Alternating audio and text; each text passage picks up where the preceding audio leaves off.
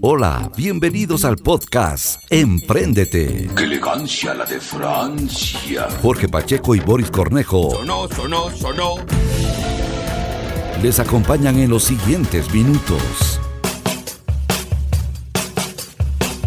Hola, hola, ¿qué tal amigos? Un placer estar nuevamente junto a ustedes. Aquí iniciamos Emprendete a través de Unción Televisión y a través de las diversas plataformas digitales, saludándoles desde Cuenca como de costumbre. ¿Qué tal Boris? ¿Cómo estás? ¿Cómo estás, mi estimado Jorge? Estamos ya en Emprendete, el podcast, otro programa más, otra semana más con todos nuestros amigos y como siempre tocando temas de interés y también aquellos temas que a nuestros amigos nos han escrito a las redes sociales y nos están solicitando.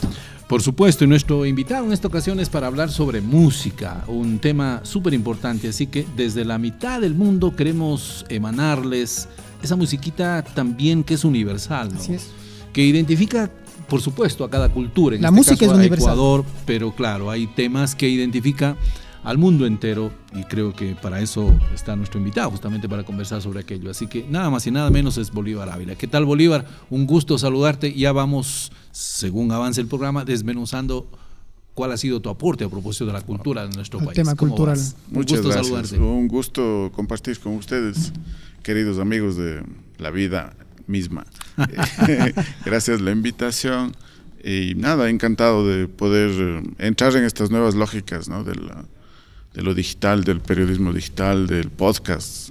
Muchas gracias. ¿Y la música va por ahí, por ahí también? Sí, la música tiene que reinventarse todo el tiempo, igual que ustedes, ¿no? Así que Sí, sí, toca, ¿no? ahí estamos. Ahí Sí, sí. estamos. Eso es como se suele decir aquí, hay una expresión popular también en Cuenca y creo yo en todo el país. Ya toca, suelen decir. ¿no? Y a nuestros amigos que nos Sí, están viendo en- en video y en las diferentes redes sociales, pues ellos verán aquí un disco y dirán, pero ¿cómo que se reinventan si, si esto es un, un formato Un de CD, un CD? un CD tradicional, pero cuando pero lo no es abren, cuando lo abren, adentro hay una memory Sí, sí. o una, sí, una memory flash Sí. con la música del artista, en este caso de Bolívar, nuestro invitado. ¿Qué Ya tipo lo- de música A lo, contiene? a lo mejor el siguiente ya viene en cambio con un código QR, ¿no? Es posible. probable, es es probable, posible. es, es probable. posible. ¿Por, Lo por que qué, tenemos por qué ahí. aquello a propósito? Eh, el mercado de la música, ¿no? Lo volátil del mercado de la música, la caída en picada de las ventas de los CDs, la digitalización del mundo de la música y buscarse nuevas alternativas, ¿no? Porque, como decía, hay que reinventarse y el mercado ha intentado encontrar en las memories que están un poco personalizadas porque tienen un- el nombre del artista, solo tu disco, tiene un segurito que no puedes mm, poner más información porque desaparece la información Claro. que, que está ahí. Reemplazan por otra música, de Exacto. O sea, puedes usarla. Yo, yo, yo, a mí me pasó, llegó el disco, llegó el- la memoria y yo dije, está muy poquito, vamos a ponerle más. Y quise poner los otros discos que hemos Ya, hecho. es como que viene bloqueado. Y viene bloqueado. Y se bloqueó. Ah, ya, mira. Por suerte me, me pasó a mí, pude ya decir a la gente Ya. Que, que no lo haga, ¿no? que no use la memoria no en otras cosas. Que no lo intente, Que ponga no, otra no, que no ponga otra información. eh, eh, la foto de Nisque, no, no, porque se bloquea la información. Ya. Lo usas como memoria, sí, pero el, el disco se borra. O sea, no hay como piratear tampoco. Eh, no, No, No. no hay como piratear. Tiene su seguridad esa. sí, tiene una seguridad. Claro, como es un tema digital, puedes poner un sistema que bloquee la... Pero al, final de cuentas, años atrás, el tema del CD, es decir, como CD original, tampoco como que nunca funcionó, porque en realidad era mucho más negocio que te pirateen el disco y en realidad la- el dinero estaba en las presentaciones y en los shows porque era fácil Bueno, comprar un CD a un dólar. Eso era un segundo momento, digamos, del, del mercado. El primero es, era el rentabilizar los discos. Y mm, Pero era muy fácil también copiarlo y Después se volvió muy Después, ah, así es. Después se Claro. volvió muy fácil, porque ya mm, aparecieron las máquinas de estas de, Así es. de copia, ¿no? ¿Cómo no? Que en inicio los reproductores de CDs no eran para grabar, eran solo reproductores. Luego aparecieron las torres de estas donde uno ponía el disco y sacaba En efecto. en Cualquier masivamente. cantidad de claro. copias. Pero eso es después. ¿Tú sufriste aquello? Ah, no, no, no, no, no. No mucho. No. Quizás porque, No. digamos, tu dinámica es un tanto diferente, ¿no? Ah, sí, nosotros hacemos música que no es, que no intenta ser muy comercial. No estamos jugando el juego del, del mercado, digamos. Intentamos jugar el juego de la cultura, de hacer proyectos que tengan un contenido cultural antes que un contenido eh, mercantil. Entonces ahí las lógicas son de conseguir fondos para generar proyectos antes que, que, la, que, el, que el presupuesto dependa de la venta del disco. Ya. O sea, es una lógica distinta, es del mismo sector, pero es un modelo de gestión, pongámoslo así en términos Pero es decir, nunca te, te- te escucharemos tocando reggaetón si dices no es comercial el tema comercial. O sea, es posible que sí, pero buscando alguna cosa, algún proyecto, alguna idea. Si toca tocarlo, toca, como decía. claro. Toca, toca. Si toca, toca. Pero las ideas que nosotros hemos planteado en el circuito de la cultura, en el circuito de la música, han ido por otros lados y no por buscar eh, la mayor rentabilidad de un producto como el disco, por ejemplo. Claro. Yo conocí a Bolívar Ávila hace algunos años atrás y siempre con una guitarra. Entiendo que sigues con la guitarra, ¿no? Sí, es tu claro. eterna compañera. Sí, es mi Y como decía Sandro, en algún momento, una guitarra y una muchacha que sigue. Ahorita solo con Para la poder guitarra, cantar. para poder ya cantar. casado Eh, ya, c- ¿no? ¿cómo, cómo es ese tema a propósito? De las guitarras. De la guitarra y y de las las mujeres. muchachas. ¿O sola- solamente hay un... O sea, sí es, pues, o sea, sí ayuda, ¿no? Sí es un, es un, es un extra, digamos, que llama la atención de las chicas, bueno, no solo las chicas, de los chicos también, así que es como, es, es porque te ponen en escena, ¿no? Te ponen en el centro de la atención y claro, tú estás tocando y, y- y- y haciendo que la gente disfrute eh, de lo que Claro, haces. como que tú eres el Entonces, bueno, claro, ¿no? llamas la atención y eso es lo que Por, hace por que eso te gustó tal vez. No, no, necesariamente. No, no, no, no. ¿Por a mí te me gustó la pasó. música? Porque te no sé, con la no guitarra, sé. porque pudo haber sido el violín, pudo haber sido... O sea, yo dejé el piano, porque yo estudiaba piano desde que era niño. Ah, a mí me pusieron mis papás, mi mamá, desde que yo era niño en el conservatorio, porque mi mamá estudiaba en la universidad. ¿Qué no- tocabas de el los piano. pollitos? Dicen, Exacto, los pollitos. Me imagino que es de las canciones que empiezan. ¿no? Claro, o sea, así. una cosa que se llamaba el deditos, que era un método para niños ahí en el conservatorio. Y porque mi mamá estudiaba en la universidad y las tardes no tenía dónde dejarme para que me cuiden. Yo tres tardes pasaba en el conservatorio y dos pasaba en la universidad. Yo era el, el alumno más chiquito de la carrera. Un poco por decirte, la, la nana era el conservatorio. La nana era el conservatorio. Como funciona en Cuenca para muchísima Sí, gente. sí, sí, seguro. Y yo estudié eh, piano toda la escuela. De hecho, Mira. tocaba el piano, O sea, estudiaba. más o menos unos seis años. Sí, seis años. ¿Sigues Y ya- tocando todavía? Sí, un poquito ya por, por necesidades de la profesión. Pero, eh, y luego entré al colegio y ahí en el colegio dije, voy a descansar, ya no quiero, no sé qué, estaba en el técnico, es de mañana, de tarde, ni sé cómo. Duré creo tres años sin la música. Ya. Y luego ya empecé a padecer, ¿no? Y a sufrir porque era como esa cosa de algo, algo Te- está te llamaba, te faltando, algo está faltando, algo está O sea, faltando. ya empezó a gustarte. ¿eh? Y volví al, al- a coger un poco el piano y de ahí era como... Es, es más fácil coger una guitarra y llevarte ir a tocar. A mí me gusta mucho eso de irme a estar No, no. en algún lado eh, No me imagino viendo trabajando. piano En cargadote el piano, en exacto. Parque es, como, es como complejo, ¿no? Por más movilidad, eh, la guitarra. difícil, ¿no? Y luego ya fue una cosa como muy inesperada, si quieres. Yo estaba en el conservatorio, como en el cuarto, quinto año del conservatorio, me llama el vicerrector y me dice, tenemos una sobre eh, oferta de alumnos de guitarra, necesitamos un profesor, vas a trabajar desde este año. Yo así como, bueno. Y de, ahí me, y de ahí me hicieron director del área de guitarra, Ya. y de ahí yo entendí que, que, que, que iba yo a dedicarme a eso y yo ya Y- dije y- y que podías esto es lo- vivir también de y que aquello. quería o sea y que era una cosa que me llamaba mucho la atención y decidí ah, renunciar Ahí, ahí es cuando al decides conservatorio sí. y dices de alguna manera, Esta me voy por este camino. Sí, cuando veo que, que, que me iba bien, decido hacer eso de irme a estudiar fuera para profesionalizarme, porque yo entendía en ese momento que ya estaba siendo profesor, ya estaba trabajando, ya era una responsabilidad y yo pensaba que no tenía la formación necesaria Ya. para ya asumirlo ¿Qué, qué piensas seriamente. tú de los requintistas populares, Uy, por ejemplo? fantásticos. De aquellos que le acompañaron, por ejemplo, A se me Julio ocurre Jaramillo. un. Rosalino Quintero. Rosalino eh, Quintero. aquí en Cuenca tenemos cuencano, a ah, los por si chicos, acaso. así a propósito, tenemos aquí en Cuenca a los chicos o la familia Sarmiento. Sí, sí, ejemplo, todos son muy acompañan a buenos. los- A los, músicos nuevos. Todos son muy buenos. Ahí hay una, digamos que las, las vías de aprender música son varias. Porque a veces de pronto puede haber en, en- en tema peyorativo, ¿no? Aquel que se dedica, No. digamos, a una guitarra clásica, como que le ve al otro decir, ah, Este. Sí, este- o sea, eso es una cosa que pasó a mediados del siglo XX. Pero hay, hay una tipos cosa de donde- guitarra, por ejemplo, escucho yo la guitarra eléctrica, Sí, la- las que están diciendo el, re- el requinto y la Sí. guitarra es totalmente diferente también. Sí, o sea, re quinto se llama porque está afinado una quinta más arriba y porque eh, hace un, un papel distinto al de la guitarra. Cuando uno oye el guitarrista, la cuando uno oye un la trío guitarra la en la tradicional, casa nomás y la otra en la quinta.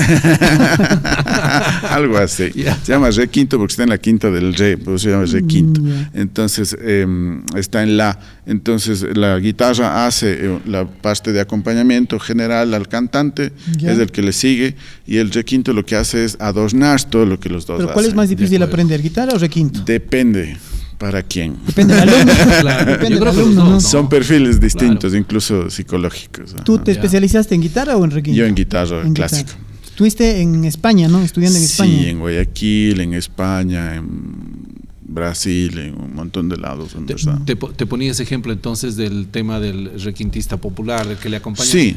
¿Cómo le ves tú? Fantástico, porque, o sea, hay formas, de eso les decía, hay formas de aprender. Hay unas que son más tradicionales, que es vivir la dinámica del género. Ya. Los rockeros, los Claro. metaleros, los trasheros, todos son gente que decía hay una porque- dinámica claro. detrás, como los requintistas, hay una dinámica que está todo el tiempo alimentándote. Porque es música más popular, digamos, más Sí, comercial incluso en Claro, no, no, pero no tiene nada, o sea, el- el- el- la música popular puede llegar a ser comercial, pero la comercial no necesariamente es popular.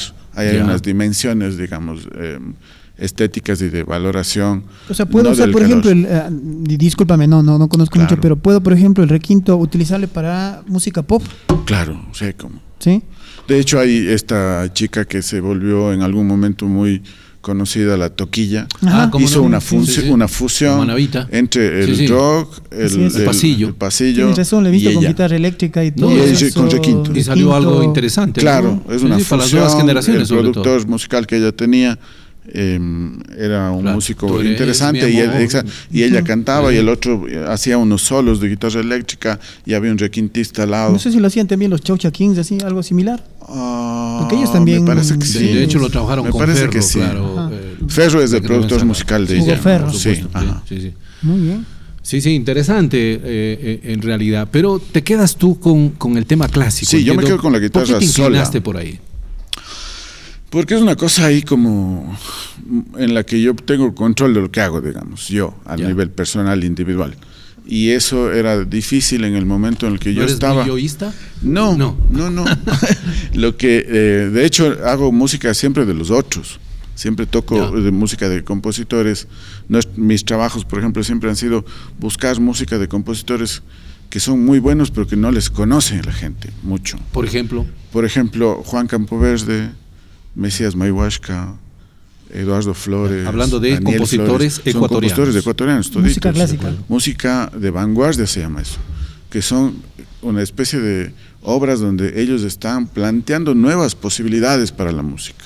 Uno cree que la música ecuatoriana es solo Claro, la el tradición, pasillo, el pasillo, Juanito, es que no, no, esta gente es de una generación que se dio en los 80s, en los 90s, que hizo experimentación con la música. Es decir, vamos a coger una guitarra y a tratar de sacar sonidos que nunca has encontrado, cosas que no has oído por ninguna parte, eh, obras de unas ciertas formas y de unas ciertas sonoridades que son muy, muy distintas a la tradición y que hacían obras y se volvieron muy importantes a nivel eh, internacional y casi todos viven fuera y casi todos trabajan en, en importantes universidades en el, en el mundo, En el mundo. pero que aquí en el Ecuador no los conocen. No son yo, yo cuando volví de España me encargaron un proyecto en la Casa de la Cultura y en- tuve acceso a los archivos eh, musicales del Ecuador. Y ahí fui viendo que habían obras que eran buenísimas Y que estaban y ahí. que estaban ahí olvidadas, Empolvadas. botadas y que nadie las iba a tocar porque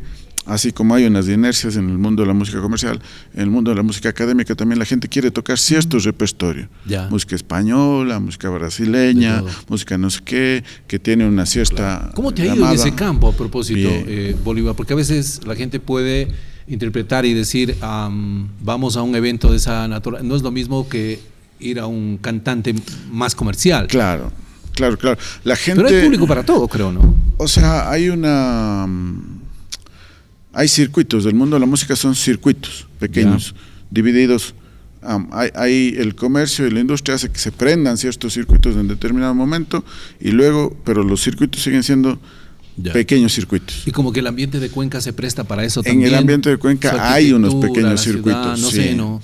Tal o vez sea, esa, esa idea de, de que somos ciudad cultural funciona. Pero no es un ambiente eso- tan bohemio, bohemio, ¿no? No. Cultural sí, pero no bohemio. Sí, Creo que sí no. hay una diferencia en aquello. Sí, sí, sí. O sea, no es la, la música que yo hago por lo general no es música para, para una chupe, digámoslo así, Ya. coloquialmente. ¿no?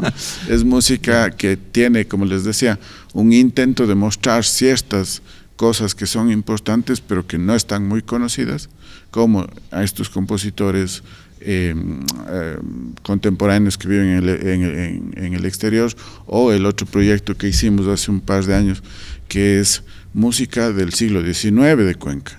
Apareció un manuscrito del año 1855 em, que rompía toda la historia de la guitarra en el Ecuador, porque la historia de la guitarra en el Ecuador dice que la primera cátedra de guitarra se funda en los años 60 en Quito. El maestro Carlos Bonilla Chávez funda esa escuela y de ahí nace la guitarra ecuatoriana. Y resulta que nosotros, bueno, en, en compañía de algunos compañeros de investigadores, encontramos un manuscrito escrito en Cuenca en el Sí, año imagínate. 1855 Les movió el piso eso. y acabó con toda la historia de la guitarra en el historia, Ecuador, porque era de dónde salió, cómo salió, cómo sonaba, cómo se tocaba, cómo así había un es un, es un cuadernillo, tiene 20 uh, obras, entre obras originales y obras nuevas y obras eh, propias y, y arreglos, y eh, se, eh, pudimos grabar ese disco, pudimos grabar esa, eh, ese, ese material, pudimos editar, poner en circulación y hacer conciertos de eso. Entre ahí nos nace hasta un reto interesante que es, tuvimos que encontrar qué guitarra había en 1855, porque no son las mismas guitarras del año eh, del siglo XX, las del siglo XIX, son más pequeñas y esas se tocaban aquí en Cuenca y hay fotos de estas fotos patrimoniales del NPC donde se tocaban esas guitarras en Ya. Cuenca. Mira tú, ¿no? Es decir, eh, estas eh, de- descubrimientos, Sí. creo que podríamos Sí. decirlo, ¿no? Sí, sí, sí. Eh, eh, aportan Investigaciones, eh, y hallazgos. cambian de alguna manera el panorama también, pues, Claro, ¿no?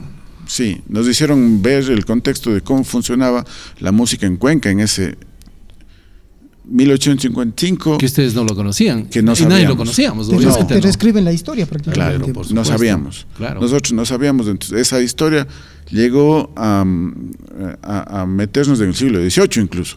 Claro. Porque había la persona que trae la guitarra a Cuenca es un español que viene todavía cuando éramos todavía parte de la colonia en? ¿En española. el siglo XVIII? 1792. Siglo XVIII, estamos hablando de 1700. 1792 llega él como tesorero de las cajas reales, un tipo que se llama Antonio Soler, llega y le, le- le- se compra el título de tesorero, porque así funcionaba la cosa, se compra el título, quiere venir acá, viene a trabajar, no le gusta mucho el trabajo, era más bohemio, se dedica a la guitarra y al arpa y arma unas fiestones Ya. por todo lado y se convierte en el guitarrista y en el músico más importante de Cuenca en ese siglo, arma un dúo con un alumno, hacen unos fiestones, pasan toda la mitad del 18, del 19, eh, son los músicos más importantes de Cuenca.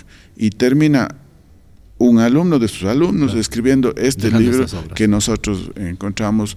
Y entonces, claro, nosotros grabamos eso, había que cambiar de guitarra, había que comprar otra guitarra, había que Mira buscar otra cosa, había que pasar, pasamos cuatro años montando en ese proyecto, pero claro, al final conseguimos montar un proyecto que es memoria viva del ¿Qué Ecuador. satisfacción te deja el Claro. hecho de, de- de estar en un, en un proceso, en un proyecto que dura cuatro años? Fantástico. La gente puede decir, y, pero Claro, hicimos el festivales, hicimos conciertos, hicimos discos, hicimos presentaciones, hicimos lanzamiento del libro, hicimos toda la investigación, íbamos a los archivos, íbamos a los monasterios. ¿Y cuál fue Es el apoyo todo un estatal? proceso. Entre ahí entra la, la el pública. problema. La lógica, que, que para nosotros poder hacer eso, lo único que hay son pequeños fondos chiquitos. a los que se aplican el Ministerio Estos de Cultura. fondos concursables, Sí, exacto, ya, los fondos ok. concursables del Ministerio o apoyos puntuales como la Casa de la Cultura que hay ese tratado un poco todavía anacrónico, ¿no? De yo te imprimo el, el- el- el- folleto, el libro, pero me quedo con el 80% de los libros impresos para que estén ahí guardados en la, para que estén guardados en las, en las bodegas de las, de las instituciones culturales. Ah, pero por lo menos esos 100 que yo tuve, am, los distribuimos bien. Y claro, esa música, por ejemplo, está en el Spotify. Entonces ahí sí nos sirven las plataformas, porque uno Claro. dice, como tengo poquitos discos, como tengo poco eh, eh, dinero y necesito que esto se difunda, entonces lo que hago es uso las redes y las pongo gratis. Este disco, por ejemplo, la lógica de distribución ya es distinta. Claro. Ya no vamos a poner gratis, ¿por qué? Porque ahí hay una inversión ya de otro tipo y ahí lo que queremos es venderlo ahí, pero como hay una expectativa afuera, vamos a usar eh, las plataformas en donde hay un pago directo para conseguir el disco a nivel internacional. Hablemos entonces del disco, ¿verdad? ¿Te parece, último Sí, claro. disco. Este disco dice Bolívar Ávila en vivo 2017. Sí. Estamos ya en 2023. Sí. ¿Es una recopilación o cuéntanos un poquito? A ver, ese mm, proyecto nació en el 2017. Yo estaba cumpliendo 20 años de carrera artística y llegamos a una cercanía con la gente del Centro Cultural Abraham Lincoln. Ellos armaron un auditorio, nos pidieron asesoría para el tema acústico, para el tema del auditorio, y nosotros les propusimos grabar allí. Entonces hicimos dos días de concierto llamando a la gente, es un concierto en vivo que los grabamos los dos días y de esos dos días sale el disco. Pero en el 2017, en el 18 y el 19 que queríamos lanzar, asomó la pandemia, La pandemia. nos paró. Recién podemos sacar, pero hemos podido sacar ya en otro formato. Pero la idea es del disco es un disco conmemora- conmemorativo de la carrera mía en ese momento de los 20 años, en donde hay obras eh, un poco del repertorio tradicional de la guitarra clásica, pero termino haciendo casi el 80% del disco música ecuatoriana, que es un Ya. poco lo que yo he hecho, o sea, música ecuatoriana en guitarra clásica. Cuando hables de música ecuatoriana, eh, ¿a qué temas te refieres? ¿Clásicos de dos pronto en el líneas. sentido de pasillos? por Sí, ejemplo? hay dos líneas, que es eh, dos estrategias básicas. La una que son obras originales en Ya. ritmos tradicionales, pero que no son muy conocidas. Pasillos, albazos, sanjuanitos, de compositores académicos, Gerardo Guevara, Luis Humberto Salgado, Ya. gente así más de los conservatorios. Y también hay el otro perfil que es música tradicional ecuatoriana que se transcribe para la guitarra. Es decir, no sé, hay un, eh, un San Juanito muy conocido que se pasa a la guitarra, ahí está grabado. Una, un pasillo muy conocido que se pasa a la guitarra sola, ahí eso es la otra De, línea de- de todos los países que has estado y que has visitado y que has brindado Ujú. conciertos, ¿hay uno en especial? ¿Cómo reciben la música ecuatoriana? Ah, muy bien. Yo recuerdo que, eh, bueno, he hecho algunas giras en México, por ejemplo, gente que le gusta muchísimo la música ecuatoriana, estuvieron súper contentos porque la vez que yo fui hice dos, tenía dos repertorios, el de música de vanguardia y el de música tradicional. Ujú. Entonces iba tocando La un día música alguna tradicional es cosa. ecuatoriana. Sí, ¿Qué les la gusta? música y entonces, claro, cuando oían la música tradicional ecuatoriana, decían qué lindo esto, ¿no? Porque no conocemos, Por ejemplo, ¿qué no tema es sabemos. el que les gusta? Que Los tú tocas y pasillos. sabes que realmente, o sea, de cajón vas a tener buena Uy, ahí hay unas cosas, eh, eh, ya que yo no puedo, yo cada que cojo la guitarra no puedo dejar de tocar un pasillo que se llama Despedida, que es del Gerardo Guevara. No Ya. puedo, porque es así como todo el mundo ha visto Lo- ese video en el YouTube. un poquito, Todo el mundo ha ¿Cómo es visto. el Despedida? adiós amor, adiós mi vida. Pasillo. Canta la, Pasillo, claro. sí, Ya, canta. Hace poco hizo una versión cantada la Pamela Cortés. ya. Te dejo esta canción de amor y en ella mi vida. La versión instrumental, eh, o sea, es del Gerardo Guevara, ah, que está vivo, por cierto, tiene 93 años, vive en Guayaquil todavía. Ya. Y mm, es como él, se- él fue el, el nacionalista, el compositor nacionalista más importante del siglo XX. Ya. En todo el mundo está reconocido así. La música de él se oye en todos los lados. Pero no es profeta en Pero- su tierra, ¿o sí? ¿No? En el circuito académico sí. Él fue todo, director del conservatorio, director de la sinfónica, todo, todo. No es del circuito popular que, a que es el que más se difunde, digamos, ¿no? Pero sí. A 2023 Bolívar, ¿cuántas guitarras tienes en casa? Uy, esas preguntas me matan, mi mujer me mata. Tienes más guitarras que zapatos. Ah, no Sí. digas. Bueno, Sí. pero no, Sí. estás- no está escuchando. este momento, tranquilo. Sí, sí, como 20 creo. Mira A- tú. a- ¿Aprovechas de tus viajes internacionales para comprar guitarras o no? Chuta, ahí me sé poner medio nacionalista, como ¿O yo me fui. marca especial? O sea, yo me fui a, a- a España cuando cuando ya me compré una guitarra aquí. Ya. O sea, mi primera guitarra fue una guitarra del maestro eh, Quesada, que es de San Bartolomé, ya. que es cuñado del- de los Uyaguari, Uyaguaris de ya. aquí. ¿Te regalaron o la compraste tú con tu propio esfuerzo? No, no, me la Con regaló, el mi sudor de- mamá ¿qué- me la ¿qué regaló. diría? ¿Cómo, Sudor ahí? de ¿Con, los- con el de sudor de los dedos, de los de las dedos. de los dedos. de los dedos. No, yo, yo era estudiante, me, me regalaron. Eh, de ahí fui a, a España y encontré, en ese momento las guitarras españolas estaban, y bueno, en toda España, estaba en un momento de una inflación Terrible. absurda. Habían guitarras que costaban 35 mil euros. Wow. Imagínate. Ahora me fui la última vez del año pasado, ya no están tan caras, ya les han, ya se Están han en- bajado. están el- en 34. Ya se han bajado. el- como estamos ya equiparados del Sí, dólar sí, y el sí. coso, no, creo que los que hemos subido somos Sí, nosotros de capacidad adquisitiva. Pero, ah, y entonces fue muy difícil para mí sostenerme en España y además de eso, eh, traer una guitarra. Claro. Entonces, Cuando volví, además yo vine de España con esa gana de decir, bueno, ahí hay tanto conocimiento, hay tanta sabiduría, hay tanta cosa con la música, pero no es la música mía, Claro. Claro. En los no desplazamientos. es la música mía. En los desplazamientos tienes problemas a veces. ¿Te ha tocado Uy, alguna sí, vez en algún problemas. aeropuerto que te digan, Uy. eh, dejé la guitarra a un ladito? Fajarnos con los empleados de las sí, aerolíneas. pues, ahora más que nunca todavía. porque es- Fajarnos Este rato casi, empleados. casi la aerolínea te dice viaje desnudo. Sí, Así es. Casi, sí, casi. sí, sí, sí. Ahora lo que hacemos es que como somos un circuito de guitarristas que nos conocemos un poco, lo que haces es viajas y alguien te presta una guitarra. Oh, mira tú. Así Ah. estamos Tú tienes funcionando aquí un poco. guitarras para que Claro, yo tengo las venga- mías y ellos. Cuando tú eh, vas yo allá, en cambio. exacto. Que a lo mejor vayan a pensar que estás llevando algo más de la guitarra, ¿no? Sí, no, pues te vigilan todo, todo, todo, todo, todo, todo. Ya. Entonces, pero yo, claro, yo, yo, yo como instrumentos eh, eh, preferidos tengo las guitarras del maestro Chiliquinga. Yo trabajo Ah, con cómo él. no. Sí, Sí, sí. Yo Sí, trabajo sí. con él. Sí, tuve, lo, Y- tuve, tuve el, el placer de conocer al maestro. Chil- to- toda una eminencia. Sí, hombre. sí, sí. Bueno, ¿Qué edad son, son dos hermanos. avanzada? Son dos hermanos. Falleció, claro. Los dos hermanos. El Ya. uno, yo, yo trabajo con el otro, con el que está vivo. Oh, ya. con el Olivo. El Hugo falleció aquí en Cuenca. Sí, sí. Fue una Así cosa bien dura porque vino a hacer una Sí, vi- exposición vino a. En y le dio un infarto aquí en el hotel Sí, y se murió. Sí. Hace unos ocho años, me Sí, parece. sí, sí. Pero él tiene un hermano, son dos hermanos. Es una tradición parecida a la de San Bartolo. Aquí hay en San Bartolo todos los ¿Cómo no? Todos los Uyaguares, primos, cuñados, sobrinos, todos. En Píllaro están los Chiliquinga. ¿Cómo Son un pueblito de donde ellos. Tungurahua. Ajá, en Píllaro. Y son tres, cuatro hermanos, de los cuales dos se hicieron muy famosos.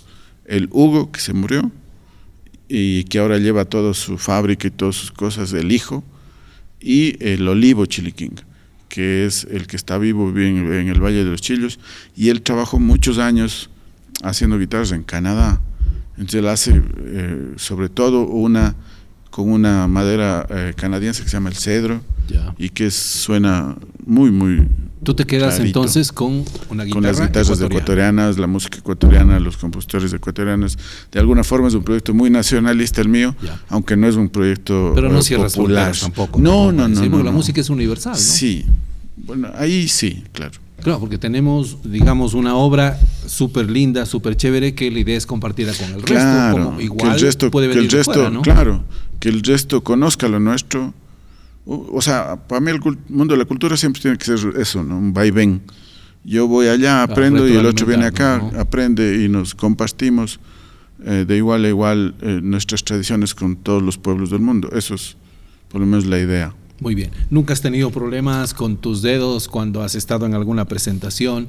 No es lo mismo, creo yo, de pronto eh, interpretar un tema en Salinas, que estamos a nivel de playa, Claro. que hacerlo, no sé, se me ocurre en La Paz, que es más Uy, alto que sí. alguna ciudad aquí ecuatoriana. Estamos hablando Sí, Bolivia a es 3600. cosa me- No, no. Bolivia es cosa habido- seria. Cuéntanos. Anécdotas sí, anécdotas varias, ¿no? De la, la altura de La Paz no mucho, porque como vivimos aquí y no hay mucha Bueno, sí. Pero bueno, sí hay diferencia. pero son- pero, pues, hablamos casi mil metros. Mil metros. Sí, pero en el aeropuerto la sientes. Cuando estás Ah, cargando la guitarra, claro, la- subes, no es que. Pero no, no. A mí me pasó un poco la una anécdota quizás en mi en mi grado, Ya. en mi examen de grado. eh, nosotros tocamos con alguna cosa que te eleve un poquito la guitarra. Ya. En esa época usábamos un banquito que era una cosa como de metal Pequeña. que se abre, Ya. se cierra, de- se pliega. Y, y yo estaba yendo a hacer un ensayo general de mi concierto de grado y abro el banquito y me corto el dedo, Ah. este. Pero yo solo vi, como estaba con la presión que Dijiste, no tocar, pasa nada. Dice, ah, sí. y me puse a tocar, claro, el concierto de grado es más o menos una hora tocando Uh, terminaste en varios de estilo. Y había una alfombra un poco como esta, pero blanca. La pintaste. La- en verdad, acabé, y yo no, yo- o sea, yo medio veía las Nunca te caras. percataste. Nunca me percaté, porque como estás en movimiento Y entregado y el, y el movimiento hace que la circulación aumente, lo que tenía era un charco de sangre al frente, Mira tú. encima de la alfombra blanca y la guitarra llena de gotitas. Y cuando acabé la gente me aplaudió un montón, pero yo, yo decía, pero ¿qué pasó? Y me decía, ve, Les ve, gustó. ve, ve, ve lo que pasó. Seguramente pensaban que por lo que estabas tocando sangraste y, Claro, y que seguí. y nunca paraste. Claro. Claro, y que seguí, y que seguí, y que seguí. Eso Ah, es lo, bueno, lo- ¿no? lo Claro. más. eh, Sí, o sea, lo más así como fuerte, ¿no? Hay, hay cosas siempre que se cae alguien o pasa alguna cosa o el micrófono que te ponen se va al suelo o, o se te cae encima, porque como tú estás con la guitarra ahí, ahí hay un montón y hay un mundo pasando al lado tuyo, siempre, siempre hay posibilidades de que algo Sí, pase. Siempre respetaste al público. Hay ocasiones a veces que uno llega de pronto y el sonido, por ejemplo, no es el adecuado. Uy, ya he Y- y, dejado claro, de- te jaloneas con el productor, en fin, en todo ese tipo de cosas. Pero al No. final tienes que cantar porque el público está ahí y el público dice, Claro. yo no tengo la culpa. Sí, o sea, al inicio cuando recién comienzas, a veces como vienes de la formación que te dice, ah, tienes que cuidar el micrófono y tienes que cuidar esto y tienes que cuidar que no pase esto, que no, al inicio a veces te, te, te, te enojas, ¿no? Dices, ah, voy a tocar, pero claro, es un poco una señal de que estás un poco nervioso vos, ¿no? Luego ya dices, bueno, si el sonidista es bueno o el sonidista es malo, no lo vas a poder controlar, hagas lo que hagas. Entonces, lo que siempre nos pasa es, comienzas a tocar, te dicen, ya, rápido, suba, no es que comienzas a tocar y empiezan a perillar ese rato, ¿no? Y vos empiezas a oír, ¿Nunca haces prueba de sonido antes? Sí, sí, siempre, pero hay gente Eso es que... de cajón, claro. Pero hay gente que, que ¿Y- igual y- y llega ¿Cómo y- te preparas para un, para un concierto? Por ejemplo, ¿cómo escoges eh, las canciones que vas El a tocar, el repertorio? Eh, ¿Tienes, no sé, haces algo antes de cada concierto? ¿Cómo- Sí, cómo o sea, hay, una especie de, rutina y de ritual, digamos. De ritual, ¿no? para, así es. para no... Para dar, Primero, ¿cómo, dar esco- lo cómo mejor. escoges la- la- el repertorio? Es decir, ¿de acuerdo al Depende. público? Sí, depende de qué estés haciendo. Por ejemplo, cuando haces giras, lo que tienes es que llevas, por ejemplo, un disco y ese mismo material lo vas repitiendo en, a todas las ciudades a las que vas. Pero cuando ya es tocar conciertos en el mismo lugar, entonces, por ejemplo, hace dos meses hicimos concierto de la música del siglo XIX, nos invitaron las madres de estas conceptas que querían reabrir su centro, su museo, entonces nos pidieron si podía hacer un concierto. Entonces, claro, ahí en la cripta esa de las monjas y con toda la historia, Claro. y además del músico del cual eh, hizo el manuscrito, su papá trabajó allí como maestro capilla, etcétera. Hicimos por el Día del Padre un concierto en honor a este músico con la música de su hijo. Claro, mira. Entonces, pero en, Y ese es un la pedido cripta, particular, por un así pedido específico. Me Claro. dijo, ¿qué podemos hacer así? Aquí, yo le dije esto. Entonces, claro, el repertorio es puntualmente ese. Eso es como decía un amigo mío cuando le decían hay que filmar algo más. Entonces él decía cuesta un cientito más. ¿Verdad? Algo así. Eh, pero luego lanzamos el disco, claro, el repertorio que vas a poner es el del disco. Cuando haces, eh, yo que me muevo mucho en el mundo de la, de la música de vanguardia, te dicen, por ejemplo, queremos música de tal compositor. Eh, Mesías Mayhuasca, entonces perfecto. Preparas específicamente para eso. Nuestro circuito no es tan así como... eh, Yo- yo es menos volátil. Porque, ¿no? porque decía, Ya. a lo mejor eh, eh, a, la, a la gente de la costa le guste algo diferente que a la de la sierra. Entonces decías, Mm. según el público es lo que voy adaptando el concierto, Sí, sí, o sea, pero ahí la idea es que no juego tanto con el tema del gusto. Sí, o sea, no, no, no necesariamente el trabajo que yo hago es un trabajo que intenta que le guste a la otra persona. Lo que intentamos es mostrarle ciertas cosas que son importantes a nivel cultural y a nivel histórico. Como, como que son públicos permita- parecidos, ¿no? Ya, Sí, o sea, es como Sea costa, con- contarle la historia la, de la guitarra del siglo XIX. eh, o sea, le puedo contar la misma historia a alguien de Quito que a alguien de Galápagos, que a alguien de Manabí, que a alguien de Esmeraldas. ¿Por qué? Porque estamos hablando de la música, de la guitarra en el Ecuador en el siglo XIX, es un proyecto, digamos, más, más de... Hay un concepto detrás de la propuesta. Y, musical. y debe ser público que entiende ese tipo de música, ¿no? A veces no, pero es quizás la parte más interesante del tema, porque es como Ya. cuando tocas delante de gente que no tiene idea de que existe esto, porque vivimos bombardeados de un tipo de Así es. música, de un solo tipo de exacto. música. Entonces, cuando le muestras esto, es quizás la gente que más gusto le haya a la cosa, porque dice, Claro. pues yo creí no que hay el peligro esto- ahí que se pierda. creí, no, En, en- en un mar de, No. digamos, de, de- de posibilidades. No, porque el, el intento del, de- del, del monoculturalismo con la música es un intento que está muy arriba. Entonces Uno, uno en los canales, no sé, en el YouTube, en el Netflix, en, en los canales muy, muy, muy masivos, está un tipo de cultura. Pero uno baja un poquito a las televisoras locales, por ejemplo, a las radios locales, y la música que suena es otra. Entonces la gente, mientras, más bien al revés, mientras menos acceso tiene a la cultura mainstream, que se llama, es más permeable con las experiencias eh, musicales. Bolívar, ha sido un gusto tenerte en nuestro podcast. El tiempo es nuestro peor enemigo, como siempre lo decimos. ¿Cómo te gusta que te, que te digan? ¿Cómo te- bueno, en el, en el ámbito musical y artístico estás como Bolívar, así secas. Bolívar Ávila, Bol- Bolívar pero, Ávila. pero Sí. en Cuenca, generalmente en nuestro país somos medio cariñosos, ¿no? Decimos bolito, bolo, en fin. El bolo, ¿Cómo? yo soy el, bolo Ávila, seguro. El bolo, mira. Bolo Ávila. Sí. El bolo. Entonces, entonces- despidamos a nuestro amigo, al Bolo Tal vez, Ávila. tal vez para, para concluir, eh, Bolívar, no quisiera que te vayas sin, sin sugerirnos a, a- a quienes eh, quieren seguir de pronto tus pasos. eh, ¿Qué les puedes sugerir? ¿Qué les puedes decir? Eh, porque tú has estado también en este tema de la cultura, que no es nada sencillo, porque, No. porque hay que abrir puertas en todos lados. Vivir de la Sí. cultura no es nada difícil. Sí, no se te fácil. cierran puertas, pero Sí. a raudales y, Sí. y a ratos como que ya quieres botar la toalla, ¿no? Dices, ya me dedico a otra cosa. Eh, no, yo, yo, yo me decidí pronto, en verdad, por, la, por el tema de la música, ¿no? Eh, por el tema de la cultura. Lo que, mm, lo que yo le diría a la gente, si quiere, es, es que es difícil. Cualquier cosa es difícil este rato. An-. Antes era eso de ser abogado, ser ingeniero, ser arquitecto, es fácil. familiar, ¿no? Y ahora, ahora ah, y no, no, no, de músico te vas a morir de hambre. Mentira, te vas a morir de hambre de cualquier cosa. Em, así que es mejor dedicarse a lo que uno quiere. ¿Eres Porque ahí tú? es uno, yo sí. Pero ¿y si no Mucho. hubiera sido músico o guitarrista, qué hubiera sido? Si Yo. no hubiera sido, si no hubiera sido músico. O sea, yo estuve estudiando ingeniería electrónica. Mira tú. Claro, yo fui votando la universidad como en cuarto año porque me gané una beca para estudiar música. Entonces era así como, o, o- o eres ingeniero o eres feliz. Ya. Esa era mi cosa. Y yo, por suerte, tuve ah, el apoyo de mi mamá. ¿no? Y- mi y en mamá casa, dijo. mamita, eh, ¿no mi te mamá dijo, dijo. o esto, o no, mi mamá Dale, me dijo una dale. cosa. No, mi mamá me dijo una cosa bien, bien. que yo siempre me acuerdo. Me dijo: Ahora que eres joven, haz lo que te dé la gana. Para ser ingeniero, puedes ser ingeniero a cualquier edad. Para ser músico, ahora. Mira tú. Qué Eso bien. te marcó. Y eso, no, pues, no solo me marcó, me embarcó, porque yo me fui. Y me fui y, lejos. Por, lo veo sigues haciendo lo que te daba gana porque sigues joven. Sí, sí. Eh, el mundo de la cultura es un... Cuando ustedes me invitaron, eh, agradecerles, por cierto, la invitación otra vez, eh, pensaba en esto, ¿no? Ustedes manejan esta cosa del emprendimiento y pensaba en, en qué difícil es de emprender, ¿Cómo no? pero qué difícil es de emprender en cultura. Ujú.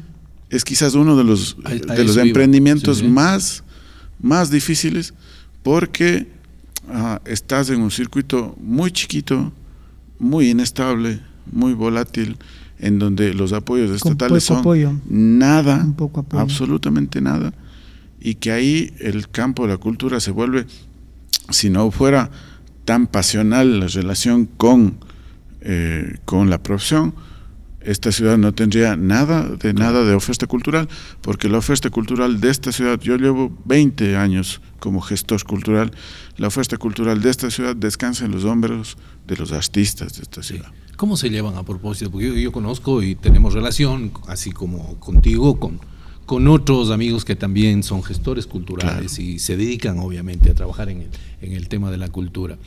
¿Cómo, es el ambiente? De el pronto, ambiente claro, es, muy, ser, es, muy, es muy de amistad, en verdad, entre los gestores. Alguien les puede ver más bien como, como enemigos y no se lleva con fulano. con los cercanitos, con los que hacen lo mismo que uno, ahí hay ciertas, ciertas fricciones. Pero con el circuito en general, por ejemplo, con los, con los, con los actores, con los bailarines, con los compositores, hay muy buena relación. Ahí las instituciones son las que a veces meten la mano porque empiezan a favorecer más a unos, a otros, a llenarse de, de- de- de proyectos para los amigos y no es que entonces ahí hay Fricciones a veces. con, con las instituciones es la fricción del circuito en general. ¿Por qué? Porque como hay poco apoyo, hay poco dinero, hay poca inversión y por lo general las instituciones hacen eh, para sus amigos y sus cercanos, entre la otra gente se resiente y se enoja. Muy Pero bien. el circuito de la cultura es un circuito que se sostiene apoyándose hombro a hombro unos con otros, porque si no, no habría. ¿Te ha Cuenca tocado, no- ¿te ha tocado no algún evento donde de pronto dices, a ver, yo, Bolo, pongo la guitarra, Boris pone la batería, Jorge pone el piano? Claro. Y así, a veces toca... Nosotros siempre hacemos esos, Sumar. esos nombres de gestor independiente, artista independiente, eh, eh, autogestión, gestión cultural, pero todos los que están detrás de eso es un trabajo colaborativo de la gente. ¿no? Yo pongo esto, yo tengo lo otro, hagamos así, hagamos así. Y a propósito, ¿nunca tocaste la batería? Un poquito sí, pero no, no. Es la guitarra, definitivamente. O sea, yo no, decidí. No te ves tocando otra cosa. Ah, no, yo decidí que la guitarra era lo que quería hacer por la cercanía esta que tiene la gente con la guitarra. ¿no? Si le cambiaras de nombre a la guitarra, ¿qué le pondrías? Uy, no sé, tangarra. Muy bien. Entonces, con esta tangarra nos vamos a despedir, ¿no? Sí, agradecerte Bolívar No, por haber bien. asistido a esta invitación. Recordarles a nuestros amigos que pueden ver Emprendete el podcast en las redes sociales de Unción Televisión, de Boris Cornejo y también de Jorge Pacheco. Y como siempre, escucharnos en Spotify, estamos en Apple, estamos en Google y también en Amazon Podcast. Muy bien, gracias Bolívar. Tal vez algo Gracias. final quieras No, decirles. agradecerles la invitación, agradecerles siempre la deferencia que tienen conmigo y desearles éxitos. ¿no? Éxitos. Igual para ti, Bolo. Gracias. Igual para ustedes, amigos, en cualquier parte del planeta que se encuentren. Abrazo virtual como de costumbre. Será hasta la próxima. Hasta la próxima.